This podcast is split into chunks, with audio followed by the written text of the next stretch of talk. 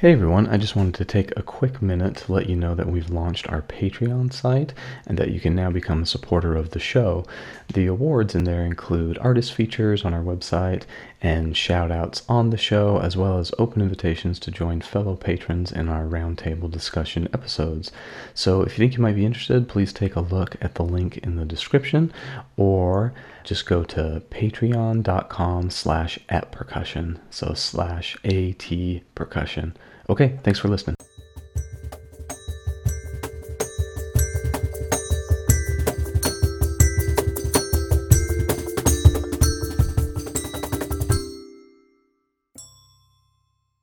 I feel triggered by that background. Which one? Which, this one? the Delacruz. I thought so. Yeah, trigger warning. Please put that away. All right. Well, hi, everybody. I'm Karli Viña, and this is episode 266 of At Percussion. With me today, as usual, our co host, Casey Cangelosi. Hey, Casey. Hey, what's up, Karli? Yeah, everything's good. And Ben Charles is here. Hey, Karli. How's it going? Pretty good. And also, of course, as always, Ksenija Komljenović. How's it going, Ksenija? Hey, Karli. Going well. How are you? Um, yeah, good. Ksenija, what happened in music history on our release date, January 14th? All right. So um, I found some interesting things. Like the earliest uh, date that came up, and with great confidence, was that on January 14 in 1690, the musical instrument known as the clarinet was invented in Nuremberg, Germany, which I thought was like, wow, how do they know the date of invention? And what does that mean? They just pieced it together. It had its first concert. Like, what happened? Uh, it turns out that's not true. Uh, the websites that Joe Mama provides for us to do this part of our uh, podcast homework is um, they're they're just uh, misleading. Um, it turns out there is some reasonable doubt that it might be then, but definitely not on this date. Wait, but wait are you saying that news is sometimes wrong? the, the ones that you tell us to look up. Oh, but all other news is, is all fine. other news is fine. Like Well, the the news is general. So the news is generally correct. Always, yes, of course. Okay, Yeah, just- yeah, yeah. Factual. Yeah. Okay. Uh, but in any case, uh, some people think this was Johann Christoph Denner uh, with the help of his son Jakob of Nuremberg in Germany. But it turns out uh, they don't know. Um, but this uh, Johann Christoph was a pretty, uh, a pretty creative dude, and he made something that was called a mock trumpet, and that is sort of the clarinet. That's what they think. But they still say doubts remain about who made the clarinet and how. So really not. Don't think about it when it's uh, January 14th. More importantly, uh, to Elvis, and this is for me, for my younger self, uh, to Elvis news. Uh, 1960, he was promoted to sergeant in the US Army, mm, very important. But even more importantly is that in 1973, he was the first performer to have his concert broadcast live via satellite which is really incredible. So 1973, he was in Hawaii and his show Aloha from Hawaii, he was all tan with this very special shiny collar up and, you know, all sexy 70s. Um, he got broadcast in Australia and Japan and other countries got to see this on tape delay. So there's a little bit of tech history there. And then finally, and maybe most importantly, 1969, our great buddy Dave Grohl of Nirvana and Foo Fighters, hey Dave, uh, was born. So happy birthday, man. He's an avid listener of the show. He is. I'm he sure. is. Yeah, I'm you're, you're you're the best, man. He's the low tier Patreon. He's a three dollar, He's a darn freshman. which which surprised me. Yeah, he's a damn freshman. I, I would have thought he'd go for the maybe. Uh, yeah, he could afford the higher one, but oh well. Yeah. Oh well. Oh well. Well, but that's it. That's it. Quick and easy. Maybe after he hears this episode. Uh, Yeah, it's true. I, I've never pushed him to up his donation, so come on. You should Dave. try emotional blackmail. I think you're good at it. Thanks, Ksenija. That was some interesting history today, January 14th. Uh, without further ado, I'm very happy to introduce our guest today. Marcelina Suchocka is a percussion fellow at the New World Symphony, and she has also performed with the Chicago Symphony, with the Kansas City Symphony, Utah Symphony, and Hudson Valley Philharmonic. She has been featured as a soloist with the Chicago Symphony and at Carnegie Hall as a winner of the NPR YouTube Big Break competition. In addition to that, she's one of the founding members of Excelsis Quartet, an all-female percussion quartet that's based in New York City, and the Pathos Trio, which is a New York City-based group whose focus is to play new commissioned pieces and mixed styles of music. Marcelina has won positions at Tanglewood, Pacific Music Festival, Music Academy of the West, National Repertory Orchestra, and the Spoleto Festival. She's been the recipient of many awards, including first prize in the Chicago Symphony Orchestra's Young Artist Concerto Competition, the Jack Kent Cooke Young Artist Award, and the Polish National Alliance's Young Artist Award. Um, it's such a pleasure to have you back on the show. You were back, I think, episode 21 with one of the members of your quartet, Mariana Ramirez. But welcome back. It's wonderful to have you. Thank you. And you nailed my name. That's it's very rare for someone to nail my name like that, last name. So I, thank you. And it's a pleasure to be back here. Thanks for the credit because I did study up. Um, well, I thought actually we usually save our Facebook questions for a little later, but I really liked this one and it's from a special friend of the podcast. I thought I'd start with Josh Jones's question for Marcelina, which is most emotional musical experience. And also, P.S. You are awesome. Oh, oh wow. Thank you, Josh. I feel like there have been a few, but one of the ones that like I think sticks out. Yeah, I feel like everybody's uh, musical journey tends to be quite emotional.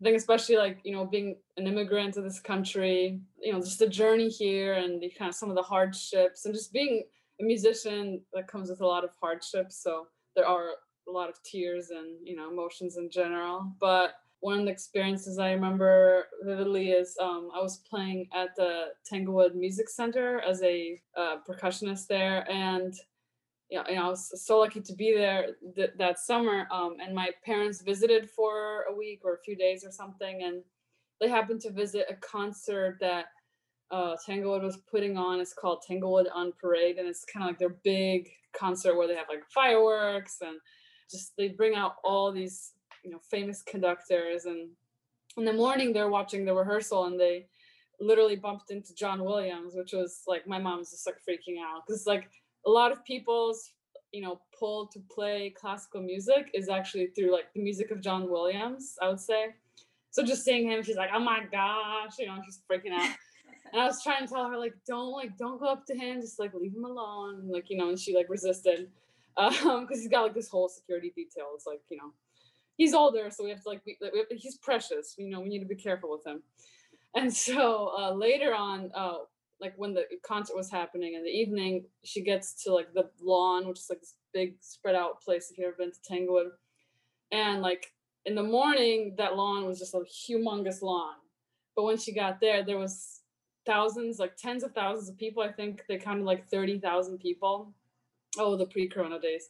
And she just started crying. Like she just started crying. I'm like, why? What's going on? She's like, this is this is why I came to this country. Like and my mom's not a very like heartfelt person you know she's pretty like kind of like iron mom like she's not screwing around and so for her to kind of show that emotion like really meant a lot and she kind of felt proud of me for making it that far and and yeah it was just a nice you know nice feeling that's so awesome parents are the best I'd love to put an addendum to the question, and that is, what is your favorite musical moment at a heavy metal concert? Because I saw in your bio, I found a bio. It says you enjoy heavy metal, so just have our own call. Oh man, um, probably an emotional moment. Was that the question? Emotional moment? I mean, sure, yeah. Or you could just tell us like some heavy metal you like. I never cried. I've never cried at a metal concert yet. I do anticipate that will happen, but when I lived in New York City, it was much easier to go to metal concerts. I feel like here the music is you know amazing, but it's like yeah, definitely more like Latin music, Cuban music, um, kind of like techno and like party music. You know, in Miami Beach. So I definitely missed the metal scene in New York City. We would get all these bands from like Northern Europe, which you know they like come to America once every like decade or so. So I saw some pretty like niche Norwegian black metal bands. But my number one experience was going to a concert with my father in Chicago. My dad's like this big metalhead, and he's he's kind of an imposing looking person. If you ever met him, he's like shakes his head. He's got all these tattoos. He's like this big guy, really deep voice. And we went to this metal show together, and it just so happened to be this like really up and coming band, but they happened to be from our hometown in Poland, which is not a huge hometown. So the chance of them like making it at least to Chicago was like, whoa. So it was a really cool experience. cool. That's good. Not every guest can can answer. What was your most emotional metal experience? Yeah. ben, I think you have something. Yeah, well, uh, Karli mentioned in your bio that you were playing in the New World Symphony. And for me, until I actually went to Miami, I, I had no idea what the New World Symphony was. Um, and we've had a few guests, Patti Niemi comes to mind, that was actually a New World Symphony when it started. Um, but could you, first of all, for the uninformed, just tell us what New World Symphony is and tell us about your experience with it, what it's like to work with MTT, and the direction you think it's going these days? So New World Symphony, yeah, it is a very weird thing to try to explain to people because there's kind of nothing else like it pretty much in the world. And the title of it is that's America's Orchestral Academy. And that's pretty much what it is. It's almost kind of like a doctor's like what is that in between place called? The doctor's Residence. yeah, it's kind of it's that's kind of how I explain to people. It's like we are treated as professionals, however, we are still like mentored and so we do have definitely have that freedom to explore um, whatever we want to. I mean, chances are if you are at the New World Symphony, you do want to play in an orchestra, so it's already kind of narrowed down to that. I would say in general. But the New World Symphony, yeah, is a training academy for young or- orchestral musicians, anywhere like between like right out of undergrad to in their early 30s or something. So it's basically like a 20 to 30 something year olds. And uh, we all uh, live together, not like in the same house. It's not like Big Brother or something. Um, but what is it called? The real world? What was that? Anyways, but not that. Um, but we live in like Miami. yeah, we get put up in like uh, apartment buildings, and so we don't have to worry about that. And we get to rehearse together. We oftentimes have visiting coaches. We participate um, in the community with like outreach and different out, kind of outreach and performance projects that's how me and Karli get to know each other. but it's it's it's truly a one of a kind place, especially with uh, our uses of technology. Our uh, stage itself is state of the art. Um, we can transform it any kind of way we need.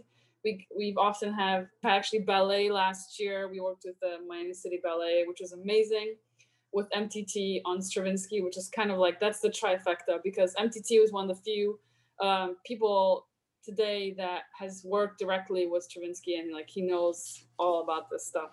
So that was amazing. Um, but working with MTT, it's you know people always talk about like musical genius and talk about like Bernstein stuff like that. And to me, it, it def- definitely is the kind of lineage. I think MTT is his own person, but he is truly America's one of the you know, musical geniuses. He is you know very what's it called he's like he's like his own person you know he's it's almost like he's not from this planet sometimes but yeah he he's very definitely giving like this year out of any year in particular you know he's made himself available to us i've been so lucky to be able to play for him uh this year i played some bach for him on marimba which was very very nice and like personal and he listened to me and gave me some really great advice. And I think he also tell us what did he say? what did he say?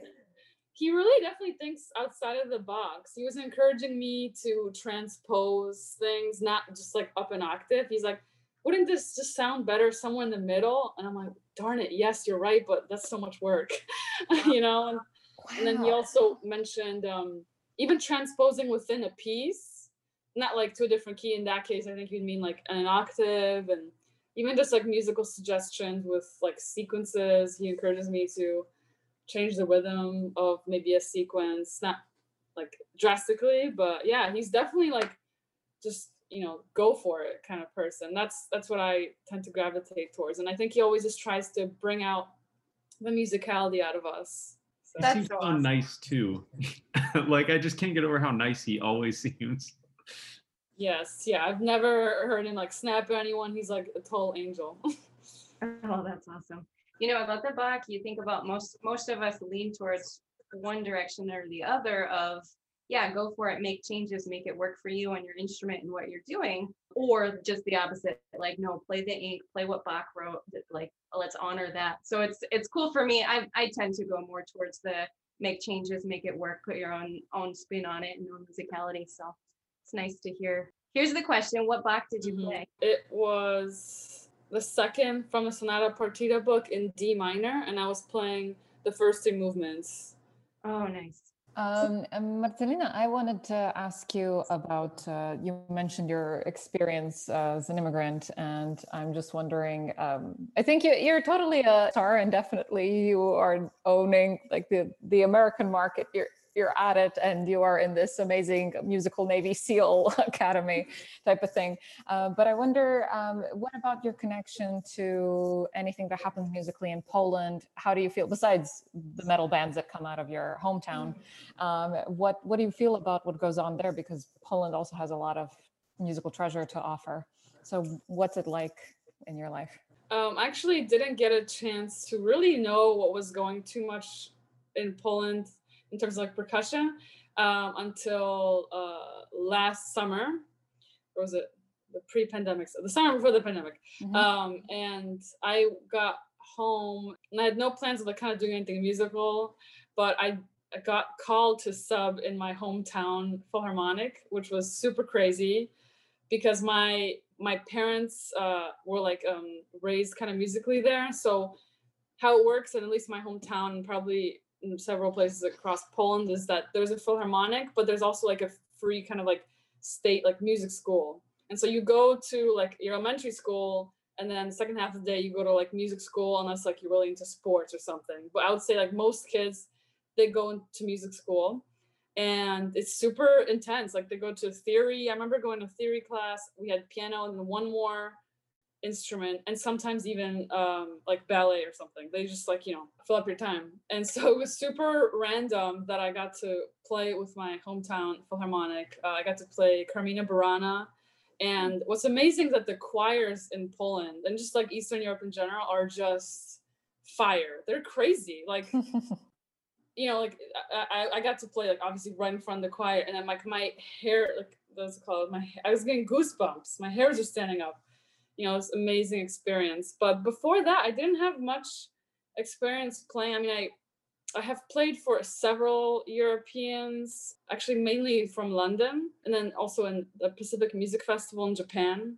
The Pacific Music Festival is like a summer festival that occurs in Japan, Sapporo, in the northern island of Japan. And it's also like kind of younger musicians.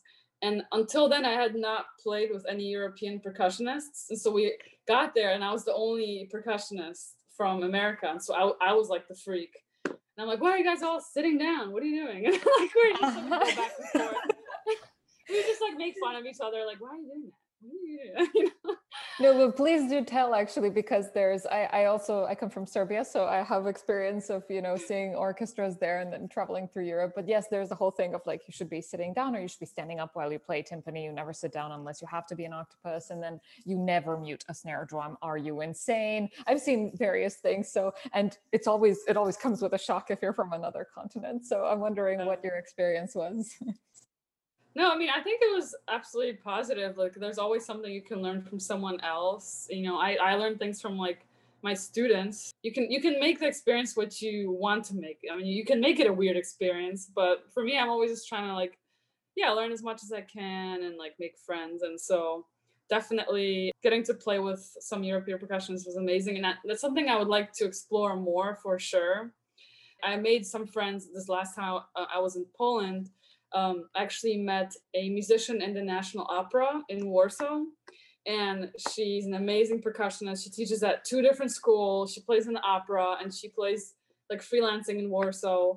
And so it was really cool to get to meet her because she's like this like also super badass, you know, amazing woman who's just like doing her thing. But yeah, we like we were uh, you know exchanging ideas back and forth. We had coffee a few times, with, like, you know, girl crushing over each other and she's asking me all these questions like what is what is this? Like i was introducing her to some of the books that we have that they might not which is like tompkins you know joe's a good friend of mine and also like i have the utmost respect for him as well just as a musician.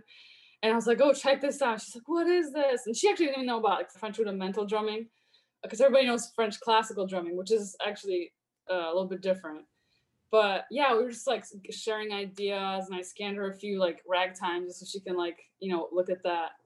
And yeah, it was it was it was a great experience. So I, I actually have sort of a stupid question. When Ksenija said something, it just made me think of this. I was like, oh yeah, I, I never actually looked into that. I found a video a while back of the Stuttgart radio uh, symphony orchestra performing. It was just the percussion section playing Scheherazade, and yeah, the snare drummer is seated. And like when I think of seated snare drumming, like I saw Casey play snare drum, but he was sitting on like a timpani throne or like a bar stool. Um, but they're sitting at like like drum set height and like what yeah why why do they do that that just seems like you'd be so low down in the orchestra i don't know that's a question for them. I do not know why they do that. Okay, so they, they, didn't tell you. They just made fun of you for standing. Gotcha. when, when we had when we had uh, like uh, occasional European exchange students in my school, my teacher's like, no. no. I have I've probably had like several middle and high school students that would be thrilled to know it's a legit way like how many times have we had that conversation, that argument with students? Well, we had a friend from Switzerland at Miami, uh, Manuel Leuenberger, and yeah, I remember like the first wind ensemble rehearsal. I was like, "What the hell is this guy doing?" He's sitting down playing snare drum. Well, I wonder if if people didn't have maybe tall stands, maybe that's a thing that got invented in the U.S. because U.S. is very inventive. But also, a thing that I know, and this is Serbia, might not be all of Europe, um, but initially the percussionists used to be retired uh, symphony orchestra members. So like a retired violinist who wants to still play goes on back and plays timpani. So there's really so insulting. thinking. Uh, but that's just how it was i think like i don't know 60, 70 years ago or something. Um, it is pretty crazy. So it might have just been like dude i normally play the violin sitting down. Why should i like you know whatever. Give me a stool. the rest of I will say, like, I feel like uh, European orchestra stages, from what I've seen, are usually kind of more tiered. Um, and like, it makes more sense. Like the the thing I was talking about at the wind ensemble rehearsal, we're sitting in a flat floor rehearsal room. Like he's way in the back, underneath all the brass, can't see. So uh, I don't know, maybe that helps too. But yeah, it, it just right. looked so strange to me. All right, y'all are never gonna believe this, but I googled it. Why? why do some orchestral snare drummers sit down? And tell us. I didn't, I didn't find an answer. Check the James. You're probably all real surprised, but but wait, I, like if you've never tried it, you should. It's like super comfortable. I feel like I play way better sitting down. I, I mean, especially I, if you have something hard to play. If you have something I hard to like play. It. I like I like sitting like I saw you sit on a bar stool, like where you're at like sort of standing height. That to me makes sense. But just like being seated like on a piano bench on stage to play snare drum. Well, well and when I when I was playing, it was solo. Like you probably saw me play solo. Yeah, yeah. Like if you're solo, you don't need to be above anything. So, you know, I mean, the only reason to do it at bar stool height would be to like, you know, keep the standing height that the orchestra that is favorable to, you know, inside the orchestra. But uh, yeah, I don't know. I, I don't. I, I wonder how anyone would have like a super strong opinion about it. Like I'm. I'd be, amazed, I'd be amazed if a conductor uh yeah was like what do you you have to stand like was like what why what do you what do you mean like explain explain mm. how you yeah whatever makes people feel yeah more comfortable i would just say in general um it is like a visual instrument though like especially nowadays there's more and more videos you know people are trying to be more and on more and more social media and even like when you're playing like for example tambourine my teacher was always encouraging me to learn how to play things up and before I have to like go down and you know play them down. Just because like there are conductors like I want to see it though. Like I want to see it. You know, mm-hmm. do it. Um Yep. If anyone has the answer, drop that in the comment section down below. or Zoom bomb the meeting and drop or it. Or just yeah, Zoom bomb our meeting right now. well, Marcelina, as you mentioned earlier, you and I met recently because you were doing some work with Miami Music Project, coming in doing some classes with them. And so I wanted to ask you, you've studied with some really legendary teachers uh, over the years, both in Chicago and then at Manhattan School of Music. I wonder, how do you think their teaching has influenced you most, both as a player and as a teacher?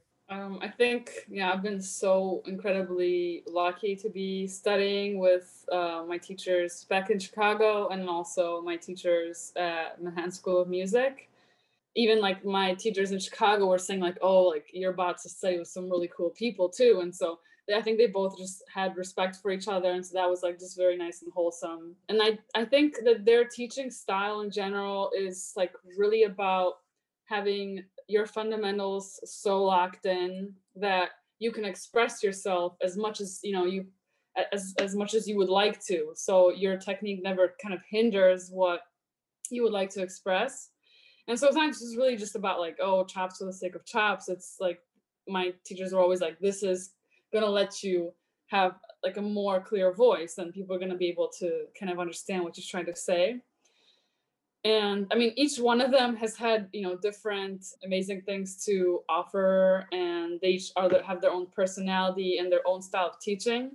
But in general um, i do take a lot from them in terms of when i when i teach i do focus quite a bit on fundamentals. I'm pretty heavy on um, making sure everything's lined up before you move to the next thing.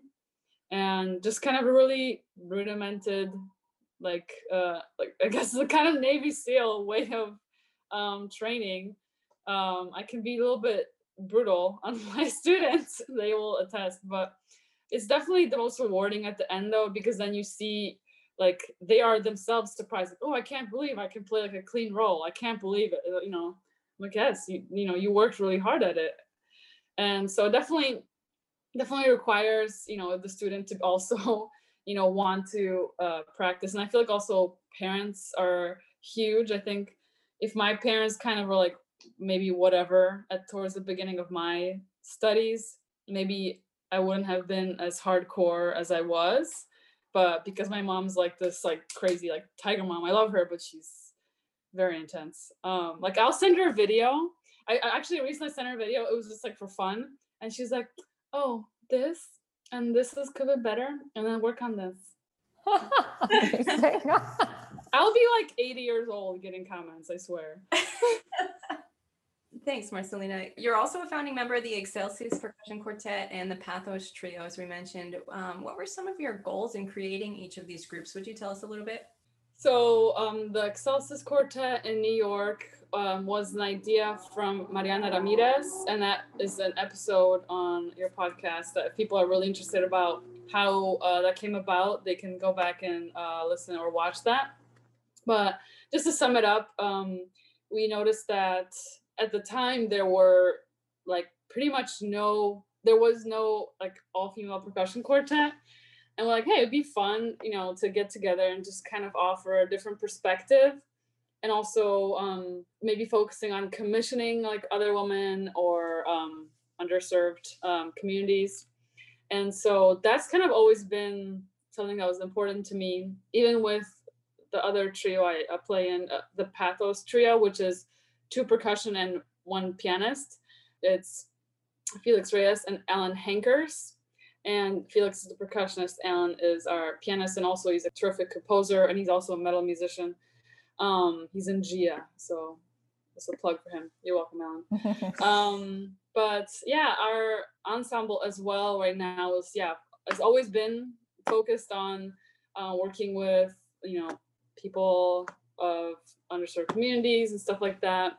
And so we are right now focusing our next kind of rounds of commissions for the next year uh, with POC people. And yeah, I think to me it's always been just natural thing. Uh, I think to play chamber music and be, you know, still work on your solo stuff as long along with your orchestral training and that to me that's always been something that's just like kind of obvious because my teachers demonstrated that to me from an early age i mean even um, I, I never studied with cynthia but i would see cynthia Yeh like uh, soloing with the symphony and she would play in the kind of more modern concerts at Chicago um, Symphony, and I was like, "What is this weird music?" But actually, that kind of turned me on to them. Like, oh, actually, sounds really cool, and like you can do all this stuff, and and you can play with other musicians.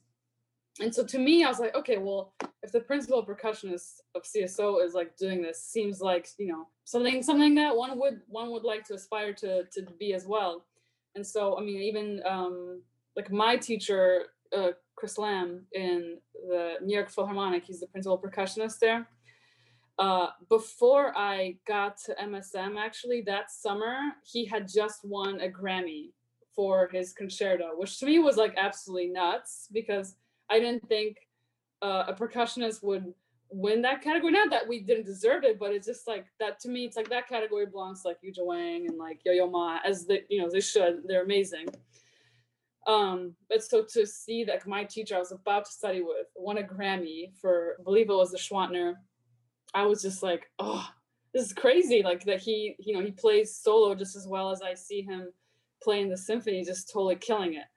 And so to me, that's always something I've kind of inspired to be is just like this multifaceted percussionist that says yes to a lot of things and is able to play a lot of things and that's is marketable. Well that's awesome. I think that's that's the way to go and pays off you know for for everybody in so many ways. And i'll vouch for that. Just before we started recording i saw um, an instagram story of you playing bongos on lincoln road i think right? Oh yeah. Pandemic gigs well it looked fun I wanted to ask so I heard that um, the New World Symphony has extended um, the mandate for all of its members due to everything for a year, which is fantastic because it means that everybody still gets the opportunity to practice and so on um, and wait to have the auditions open. Um, now, what is what is your dream orchestra? I'm putting you on the spot, but what is your like if you could now pick whichever one you wanted to play in, what would it be? I almost like don't want to say because I don't want to jinx it, you know. but also I'll say, I'm, I'm sorry, I don't want to jinx it, so I have to say a few. Okay. But um, I mean, to be honest, I will be happy kind of wherever I end up. Like, I, I truly, I, tr- I truly believe that you know, if I won from the West Coast to the East Coast to the to the Midwest, I think I would be happy. And uh, you know with with the kind of orchestral percussion route oftentimes you do not get to choose where where you live. You do not get to choose that at all. Like i think maybe that you know some of the luckiest people like win you know their hometown if that's where they want to play or like their dream city for example that is you know it's like not only like you already made it to to a, to an orchestral position but then you also got your dream city so I, I, I truly would be happy to be playing um, in any symphony orchestra. And it would also be an amazing uh, dream of mine to also set up some kind of percussion program that um, similar to kind of what I grew up with, the percussion scholarship group in Chicago Symphony. If I could set something up anywhere near what they uh, are doing, that would be uh, a dream come true. That's that's lovely, and it's so wonderful that you look back on uh, things that provided you with the opportunities, and that you're always looking towards giving back. And I'm glad that you have your top orchestra. It's totally okay if you don't want to say it, but you have your eye set on something. Now, uh, there's a thing that I'm, I'm really interested in, which is sort of the psychology of, of prepping for auditions. Obviously, it's not just chops, it's not just whether you're good, but you're like an athlete, and so much of it is the mental game. And I'm wondering whether you discuss that at New World and how you're doing that during the pandemic because you don't have anything mm-hmm. right in sight. But could you tell us, like, how do you strengthen your brain game? Yeah, certainly. That is certainly something that New World um, provides for us, and we're incredibly lucky that we'll have visiting psychologists of different sorts. Specifically, we'll have Noa Kageyama, um, who I'm like I'm sure you know. He's kind of like the guy, yeah, the guy out there, and he's super sweet, such a, such a down to earth guy. And so he'll come about like twice a year, and you can even elect to have like a just a virtual lesson with him and those are really really beneficial especially if it's one-on-one because a lot of the kind of problems that percussionists have maybe are a little more fine-tuned to like what we are doing. But that's definitely something that you know you're always like working on is fine-tuning like your musicianship but also like your mental game absolutely because no one is perfect. Um and you know what? Good. Like i i heard yo-yo ma uh, talking i think I don't know, was online or before a concert or something, and he kind of says like, "I'm not really afraid to make a mistake. If anything, I'm kind of waiting for the first one. So okay, when is it gonna happen? Oh, there it is. Okay, and then he kind of like relaxes, and I think that's kind of a beautiful way to look at it, which is like you know, it's gonna happen. Boom. But for me, yeah, of course, you want to like um, make sure that you are at least capable of executing what you did in the practice room and so for me, that's been a long kind of journey, and it is for a lot of orchestral percussionists because the reality of what we do is so kind of insane. Where you know you practice for months for uh, like you play all these like five to 20 second little pieces of music and sometimes you'll have like three pages of these excerpts um, like a, the list itself is like three pages long and it's like 20 things on xylophone snare drum all this stuff and so you have to all sort it in your head and make sense of it all and and each little musical excerpt has to be very unique. And so there's kind of nothing else like it because like in a solo you can kind of like communicate, you know, the several characters that are in it, but in terms of an orchestra round, it's one of the most kind of demanding things you can ask. Uh, it's almost like mm, like actors being told, okay, now do this. Okay, now do this. Do this. Okay, now be this character. And like on the spot with instruments that you've not seen after traveling, uh, maybe even losing your luggage, showing up. Uh, you may not have had enough time to warm up, or maybe you're distracted or something, and you have to execute. So for me, a lot of things that have helped are like mock auditions, which is basically you just kind of set up an audition as you would um, normally take one, but like in your, so for me, it's in New World Symphony, we have amazing facilities where I can set up all the percussion instruments and I'll have either percussionists come in, but usually I actually have non-percussionists and I'll play for them um, like around, you know, without speaking and maybe they'll call it out or I'll pre-select it and I'll do tons of those mock auditions before I go out to play. And I increase those the closer I get to the audition.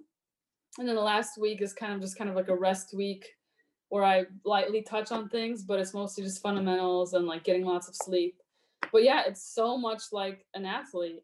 One of the last kind of things I tried, which has proven to be more successful, are mock auditions at uh, in the morning I wish I could do it earlier, but our hall opens like I think at seven, and so I would get to the hall at seven, and I bike there, so I have like bike hands, and without warming up, I just show up and I like play around just for myself because like no one's no one's gonna come with me at seven in the morning to the hall, um, and I'll play you know the round, and at the the first day you do it, it just sounds like awful, like you can't even recognize your Lieutenant Kijé from your whatever, like it's just unrecognizable. You can't play anything but the point of that is that you're getting your worst better. And instead of like, it doesn't really look like this. It kind of looks like this. Your better gets a, your best gets a little bit better actually, because you are amazing. training your, yeah, you're training your fine motor muscles to be like, wake up, do it. And you are training kind of a lot of things. Like for me, my brain, um, I have to train to to recognize what excerpt am I playing, what's the tempo, what's you know kind of the time period what's the style um like i usually have like a word for something so i don't know i'm about to play scheherazade uh movement three letter d i'm thinking lilt which is like kind of like a flowing whatever and to me i kind of take that thing i just said which is like you know all the things i have to think about before i play an excerpt and i that when i said it was probably like a minute and i'll try to get it on 40 to 30 seconds to like 10 seconds I can like before I start an excerpt, I think about okay, what am I doing? And I play. And that's kind of what that mock audition thing is for. But even just every time I'm in the practice room, I try to do it. Even now during the pandemic, I think it's also it's hard. It's it's easier, you know, said than done. We're all no one's practicing, you know, every day perfect now because let's face it, we're, we don't have really that much to prepare for. It may be a virtual concert every few months, but it is something to like kind of remind yourself it's okay like let's let's try to have a day when i like do take everything quite seriously like not like this but you know um mm. try to try to take some of these concepts and like don't let them just go in the wayside just because you don't have anything coming up and, and again i have better days and worse days but um yeah that's something to kind of just train for that's awesome. That's awesome. And that really, I mean, that was make your worst become better. That's a, that's gold. Thanks. I'll put that on a bumper sticker on my fridge.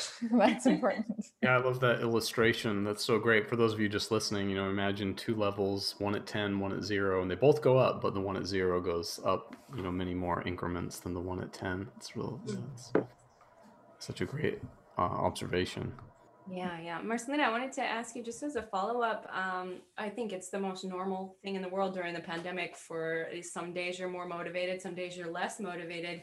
What have been some ways that you've stayed motivated to keep practicing and making music through through this crazy last nine months or so? Um, definitely just seeing uh people's projects motivates me. Like occasionally like something will pop up. I'm like, oh, this person's Cynthia was doing like a little solo recital early on, and I was like, "Whoa, this is really cool."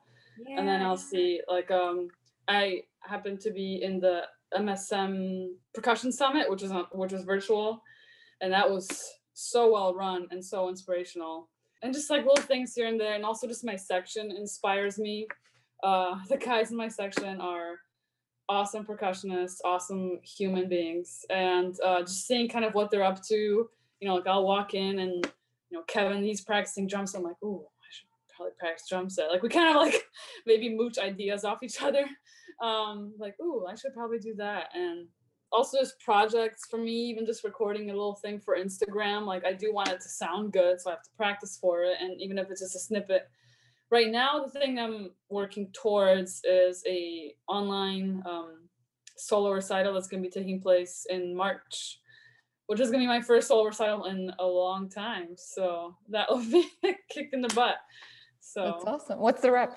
Sedimental structures by gordon stout and then i'm doing tuba by joe tompkins. I'm playing tumblers for marimba computer and violin by Viñao I am wow. playing Bells for New Orleans by Roscoe Mitchell, a Chicago based composer. It's a bell solo, which I was like, this is cool. I, I discovered a book called Summit, and it's like, check it out if you, you know, if you're bored, if nothing else to do with your life like me. Um, it's a book of just uh, glockenspiel solos. And I think it's like really cool to just kind of explore all those sounds because that's such a particular sense of touch, you know? and then Matre's Dance by Psathas. Matter, Matter. Yeah, Ben I call I call it Mattress Dance. Mattress Dance. That's perfect. well, we can yeah. all look forward to it, and you tell us when it is uh, in March. So okay. Yeah. Awesome. How do you um How do you plan on presenting it? Like Zoom or because because so many people, it seems like a very you know ongoing discussion of what's the best way to live stream something you know yeah i believe new world is doing it um through Facebook Live, but it's also on their website. We do have ticketed events, which are kind of funneled through Adagio, which is a new uh, app that a lot of people are using right now to like a lot of music halls are basically um, substituting and as you know concert tickets. But I believe, yeah, I believe it'll be on New World's website, and we are very fortunate though that we have like huge video crew and lighting crew, and I wish makeup and hair crew. Um, but no, but um, we truly have like pro, like video pros that you know make us look like you know we're doing. No, but um, they're really really amazing, and they're gonna kind of uh, get things together. But I believe I'm, I think I might pre-record for it. I believe that's how they want to do it and that way I can maybe even have composer interviews or I don't know, um, just kind of more interesting clips here and there. Uh, but yeah, it's all kind of done through our video team and then on our, usually on our Facebook, um, Facebook and our New World page. And I might, I don't know, I might like put my phone up and also like put it on my Instagram or something. So yeah. Is that something that uh, all the members of New World are free to do, or is it part of re- requirements or anything like that? Like, do all the fellows get the opportunity to do that?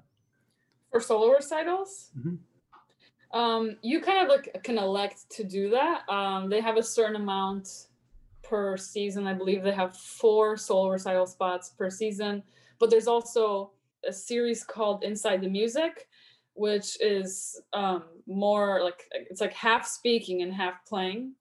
And because I don't want to hear the sound of my own voice that long, I, I, I elected to do the solo recital because that's just that's just what I do.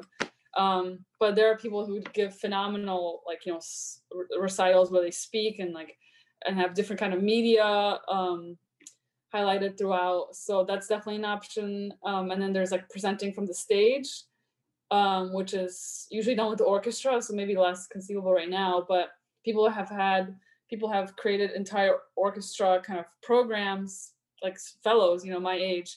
And for example, we had one on like climate change. We had one on Latina composers since we're in Miami. And yeah, I'm like you can really make this experience uh, as involved as you know. I know there's some fellows here that just work their butts off that motivate me to do more and more within the organization that you know put on recitals and then they're also like going to do gigs and they're teaching and so yeah, the the organization definitely definitely helps you with whatever as as crazy as project as you want to make it. They will help you out. Cool. That's awesome. Well, we will look forward to hearing about your recital in March. Thank you. Ben, I think you have something to share with us today. What do you have? Yeah, so whenever I think about, uh, uh, we have a Polish guest, so whenever I think about Polish musicians, Kashka always comes to mind, and of course Chopin. But there's another name, uh, Penderecki, that comes to mind quite a bit, and he actually passed away in March of this year. It was uh, March 29th, uh, not COVID related. Um, but I, I, wanted to talk about Penderecki and I wanted to talk about my introduction to him, which was through uh, Stanley Kubrick's very famous use of music. And so I figured we could actually talk about a few pieces of classical music that Stanley Kubrick used in his movies. Um, and hopefully I'm not too confusing today because a lot of these pieces have a story behind the piece and then there's the story of the movie. And I will try to keep those uh, separate er, so it makes sense as much as possible. uh, but I wanted to start out today with talking about 2001 A Space Odyssey which has this very famous opening scene known as the Dawn of Man that uses Richard Strauss's Also Sprach Zarathustra. And I have a little uh, image of that here. Uh, you might have seen this scene in the movie, if that's ringing a bell. Um, so Strauss's piece is based on text by Friedrich Nietzsche, uh, which has the same name, and it deals with the eternal recurrence of the same and the evolution of humans, which very much is like uh, in vain with the the content of the movie. So this opening scene, it shows a tribe of prehistoric hominids in Africa that are driven away from their waterhole by a rival tribe. They discover this alien monolith that influences them to use a bone as a weapon. Uh, and so also Sprach plays out as a monkey is shown attacking a set of bones, and then the ultimate killing of a hominid in the rival tribe. In so many words, this is prehistoric man discovering violence. And then at the end of the movie, uh, there's this scene where uh, the movie is bookended by also Sprach, when at the end there's uh, this Bowman star child uh, that's overlooking the earth, which symbolizes rebirth. Um, so if you're into Kubrick and you know 2001: A Space Odyssey, you you can probably uh, make a lot more connections than that. But that's the the basics of it. And then the other film I wanted to talk about is The Shining. Uh, the Shining includes music by Berlioz, Ligeti, Bartok, and Penderecki, who we're going to talk about today. The soundtrack, the original music, is by Wendy Carlos, with musical editing by Gordon Stainforth and the musical editing was it was actually really interesting to read about. Uh, Gordon Stainforth actually was very precise in his synchronization synchronization of music to cues, and in fact, Stanley Kubrick would edit videos to a certain length so that the the music would run the correct length. So there, it seems like there was quite a collaboration there. The opening scene features uh, the character in the movie Jack Torrance driving to the uh, resort where he's going to take care of it over the winter holiday. Um, and in this opening scene, uh, there's the Dies Irae from Symphony Fantastique playing. So if you're familiar with Symphony Fantastique, the story of that, it has this like dark tone of anti-heroism where the, the central character uh, murders his beloved and he's celebrated in this like weird dark opium dream. And then the story of the movie itself features Jack descending into insanity and attempting to murder his wife Wendy. So there's quite a few parallels there. And then uh, it also contains music by Krzysztof Penderecki, uh, including The Awakening of Jacob, De Natura Sonoris numbers one and two, Utrenja and Polymorphia. And I pardon my pronunciation on any of those. Um, but I wanted to talk a little bit specifically about the piece, The Awakening of Jacob. Uh, the title references a Bible verse from Genesis 28 16. Uh, and Jacob in this verse has a dream of a ladder in the desert that leads up to heaven, uh, and he sees angels ascending and descending from that ladder. He awakes from his dream and he says, Truly, the Lord is in this place, and I did not know it. Uh, which to me, maybe Kubrick is possibly using this as a reference to the haunted resort that Jack Torrance is working in. Uh, and this piece, uh, again, it's called the, the Awakening of Jacob, is much like his Threnody to the victims of Hiroshima. It it's like a soundscape piece that has all these tones clusters, extended techniques, and unusual instruments, including 12 ocarinas. And he avoids the concepts of melody, harmony, and traditional development in this piece. Uh, so I found those things really interesting in Stanley Kubrick's movies, and there are several others. I found, sorry, I lost this article from uh, a website called Taste of Cinema called The 10 Greatest Uses of Music in a Stanley Kubrick Film. I'm also a huge fan of uh, A Clockwork Orange, which has Beethoven's Ninth Symphony in it. So check that out sometime. Um, but anyone have any uh, thoughts about this or Penderecki's music? Um, I was going to say this is not uh, related to Penderecki, I'm sorry, but it is about uh, Kubrick's use of Ligeti's music uh, in the Odyssey, which uh, was uh, not allowed. So apparently he gave it uh, to Alex North, who was the composer, um, as the temp music. So it was like, here's what you should sort of look up to. And he didn't like it, so he used Ligeti's music. And Ligeti, I think, was in Vienna and saw it and saw that it was his music and was like, hello, what the hell? Um, got paid uh, in beans, basically, but uh, Kubrick did, uh, of course, happily uh, cite his uh, name, put his name in the title and titles. So um, it sort of launched Ligeti to new fame.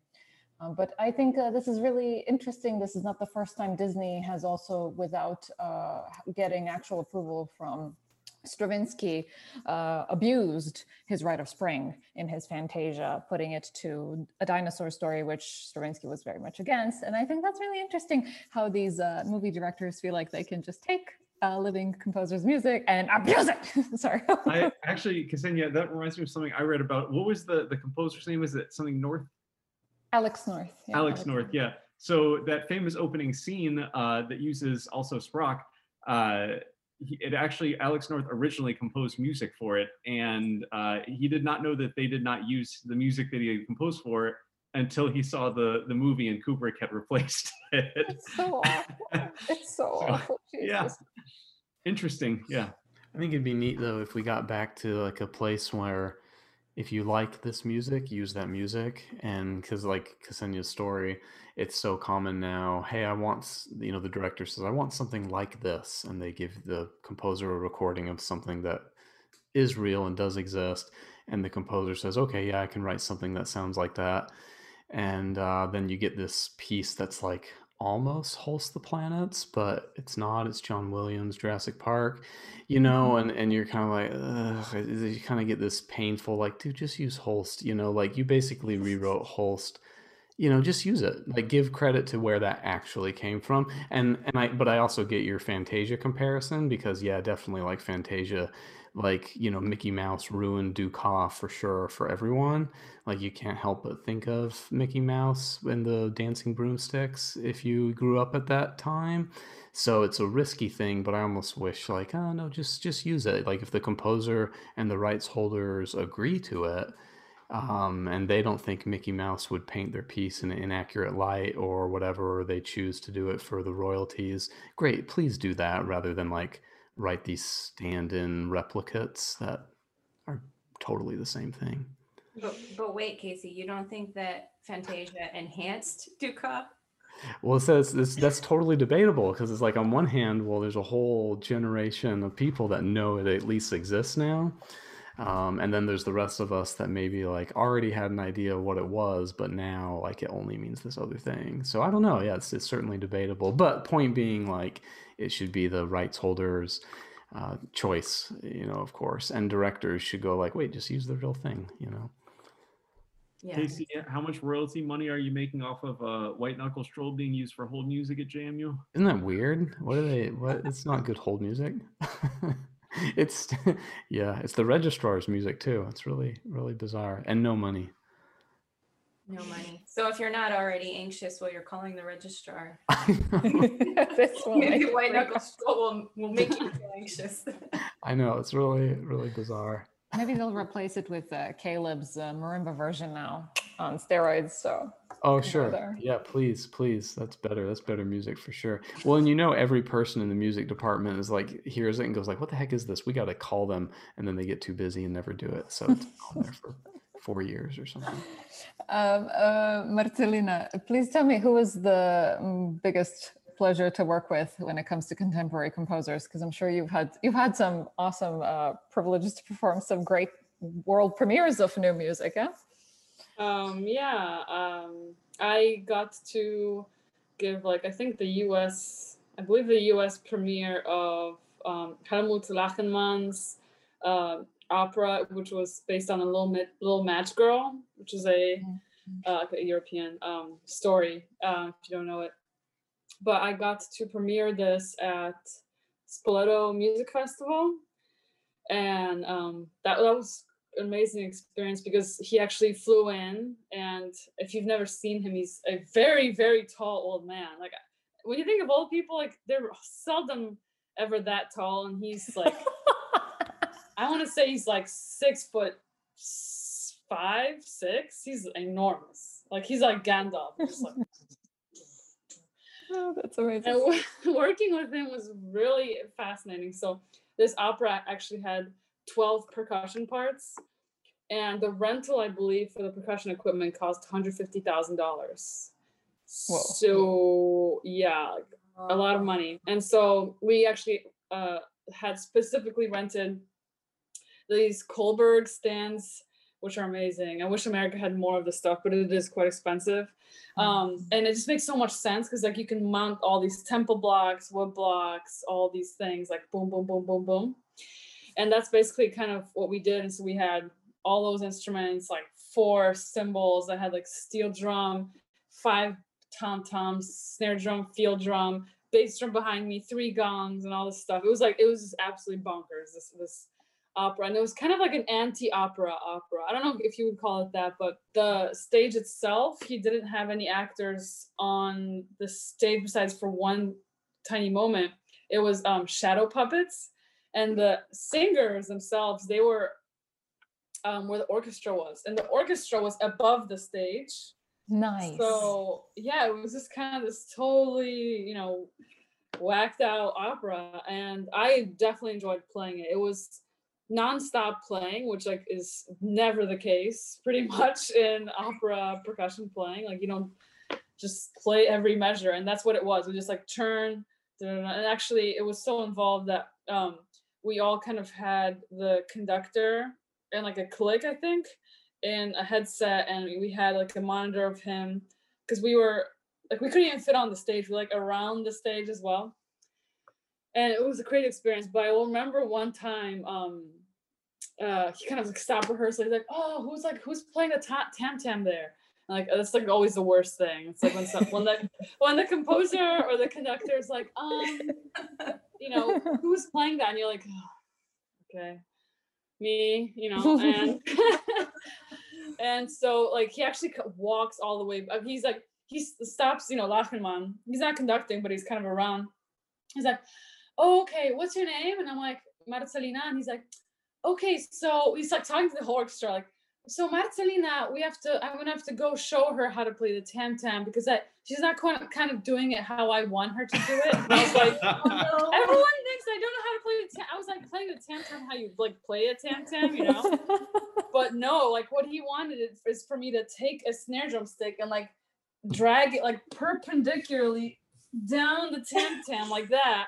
And I'm like, oh well, of course. If I knew that it was that, you know, I've done, I've, I've like ripped tape off a bass drum. If you just, you know, but it was just like this really kind of cute moment where I had this like ginormous, like you know, superimposing, super famous, you know, conductor Lachenmann come over and like kind of make a fool out of me, but it, like it was, it was, it was a fun time. But I, that reminds me of something. and Karli, correct me if I'm uh, wrong in how I'm remembering this, but uh, Karli and I worked with uh, Michael Colgrass when we were students at Miami, and Karli was playing this marimba part, and he wrote like with bass drum mallets.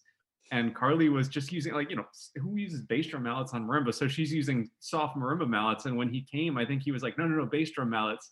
And she did. She was like, oh, it it actually sounds kind of nice. Like he was a was- I was percussionist. thinking like, know. oh well, you know, I know Michael Colgrass was a percussionist, but I was thinking like, well, we have like these really soft marimba mallets now. I'm going to use the softest Nancy mallets, and they're going to sound great. But no, as soon as as soon as I switched to bass drum mallets, it was like, okay, definitely. Well, Marcelina, one thing that I thought about when I was getting ready for this interview is uh, I remember, gosh, it was probably, it might have been your first or second year in Miami. And I had some students from one of the private schools that I work with go to one of the educational concerts. And they came back the next time I saw them. It was like three little fifth grade girls in, in band. They came back and they were like, guess what? New World Symphony has a girl in the percussion section. And that is amazing. And, you know, like, like you, we haven't talked about this, but it, you know, I think a lot of women who are percussionists are kind of sick of hearing like, "Oh, it's so cool mm-hmm. that you're a girl and you play percussion. How amazing!" But it is so powerful in realizing that these young girls that were just starting to study percussion found it so remarkable to see somebody that looks like them on stage. So I wanted to ask you you had a, a, really wonderful role model when you were young and one of your first teachers uh, as part of the percussion scholarship group patsy dash of the chicago symphony of course. Um, but I, I, wonder what are your thoughts on representation of women in the percussion world? And do you ever feel kind of a responsibility to be a visible role model for the next generation of percussionists? Yeah this is something like you know that's kind of always in the back of your head you know when you go on stage and yeah like you do kind of feel like oh I, I will have interactions with like audience members for whom that is a really big deal. And so that's it's nice to hear that you know I'll have some impact on their lives. Um there was a girl i remember um who was i think applying or wanted to apply for the percussion scholarship program. And her mother had like contacted me somehow um, and was saying that her daughter had been watching my video of the Copel every night for the past like few months. Oh. And I was like, oh my God. like, first of all, stop. It's oh, don't. Um, but it was, uh, it was like, wow, you know, and then, and then because of that, she wanted to go into percussion and um, she was like, she was a very kind of timid, timid, I think individual in general um, and like this had this was something that you know would probably help her come out of her shell and, and stuff like that. And so just to like think about you know you having an influence over like someone's life like that is just like insane to think about. And i don't know it, it's it's really weird. It's like humbling and i, I don't know. Um i like to think about myself that way. But you know for sure like in, when i was growing up in poland um, my mom was a pianist in the orchestra there in my hometown and i would go with her oftentimes like even when i was still in my diapers like to the orchestra. She'd have me just like walk around whatever and and i remember seeing um two or three female percussionists in that orchestra. So actually i kind of didn't think this was kind of a weird this was a thing until i came to the states and yeah i guess there were a, a little bit less um women um for sure and I think definitely even more so in orchestral field. Chances are, when I show up to audition, chances are I'm probably the one of the only, if not the only girl in the warm up room, or you know, um, like a semi final round or a final round or something. It's uh, it is definitely like something I kind of honestly sometimes I'll not think about it as much. I mean, I'm in an all male section um, besides me, and uh, my colleagues don't treat me any different. I don't treat them any different. And I feel like in general, I've the, the situation has significantly improved. Um, I think, you know, we've had so many reckonings with different movements um, where people uh, kind of, yeah, we just have to treat each other as humans, um, kind of treat each other as human first everything else is sec- secondary. Yeah, we are certainly built differently, but also people within one gender are built differently, and even just within percussion. Uh, there's different schools of playing that like um you know if you have shorter arms i hear that like you know like rolling like this helps you have a more full roll and stuff like that but um yeah like um certainly having um seeing seeing a lot of women in these you know higher positions whether it was sorry if you hear that. Um, whether it was like the woman in my hometown philharmonic or Patsy and Cynthia like kicking butt in CSO, certainly that like has an effect on someone, you know, um, like you see someone that looks like you in a high position, you're like, oh wow, that's something that is, you know, achievable. Um, and definitely it can be, you know, as inspiration as well.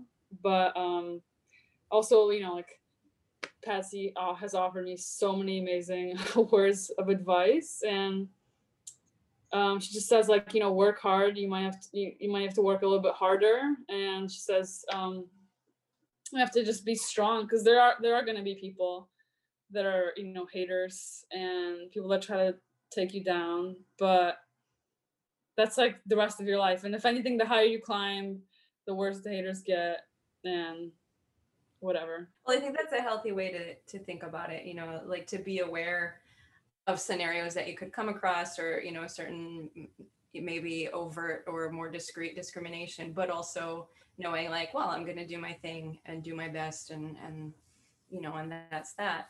Um, but always keep in mind, know that your presence is meaningful, whether we think of it as remarkable when it's ourselves or not. Like, oh, you know, I'm special because I'm a female percussionist, but it's it's meaningful on so many levels, and it was it was particularly meaningful for me to hear these little girls say that. So, oh, just wanted to share that with you. Karli, your story reminds me so much of CNN has this wonderful series called The 70s, and there's different episodes on music and uh, you know politics and different things that were happening in the 70s. It's produced by Tom Hanks. But I remember on the 70s one, they talked about the Jackson Five. And if you think about mainstream uh, American television programming, they were not featuring Black artists. Um, and so there was a Black commentator and she said the Jackson Five came on TV, and like they everyone in her in her household got excited, and she said they looked like us on TV, like we had never seen us on TV, and there we were. So I think yeah, like that's that's a perfect example of representation. It's you can get so excited to see you on stage or you on TV. I'll ask you one one more question to finish up. I have to know because I've been living in South Florida now almost 10 years and Ben and Ksenija also did their time down here. What are some of your favorite things about living in Miami? Uh, they say the weather, I know, but I'm gonna be cliche and say the weather because you can exercise at all in all seasons, like outside. Um, I've never lived in a place where I could like exercise outside between the months of like December and even May sometimes in like Chicago are just a mess sometimes. Right. So that's definitely it. And like, you know, I've been getting into like paddle boarding and just getting different uh, workouts and stuff like that. And it's just so much easier when you can go outside. Yeah. Um, yeah, for sure. Especially during the pandemic. yeah. In nature. So are you so adapted now to the weather down here that like in December, does it feel too cold to go paddle boarding or? I mean, look at me. I'm in a I'm in a fleece. I am so disgusted with myself. No. actually today's actually kind of a warm day. I'm not sure why I'm wearing this. But um I I I feel like I'm half adapted and half not because yeah, we will have like our first kind of cold day and I'm like, whoa. But I, I'm more happy, whoa, not like, oh my gosh. Yeah. I'm just kind of more surprised and caught off guard.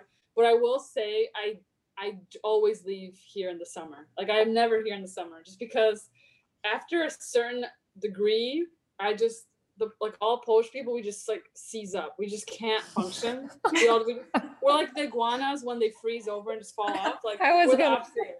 We're opposite. We like freeze and we just like fall down. We can't. We can't do it. So like high humidity and high temperatures. It's just I just I need to get out. So I usually I, I usually travel in the summer. So this summer was like really bizarre for me because that's I usually just fly. I, I don't know. I rack up miles in the summer just to get out and like explore and stuff like that. So hopefully next summer uh, I can figure out you know something to do. Right. Gosh, I hope so. For all of our sakes, I hope we can travel next summer. Yeah. Well, Marcelina, thank you so much for joining us today. It's been wonderful chatting with you and stay safe. Enjoy this will this will release post holidays, but enjoy your holidays and uh, hope to see you soon. Thank you. Thank you so much.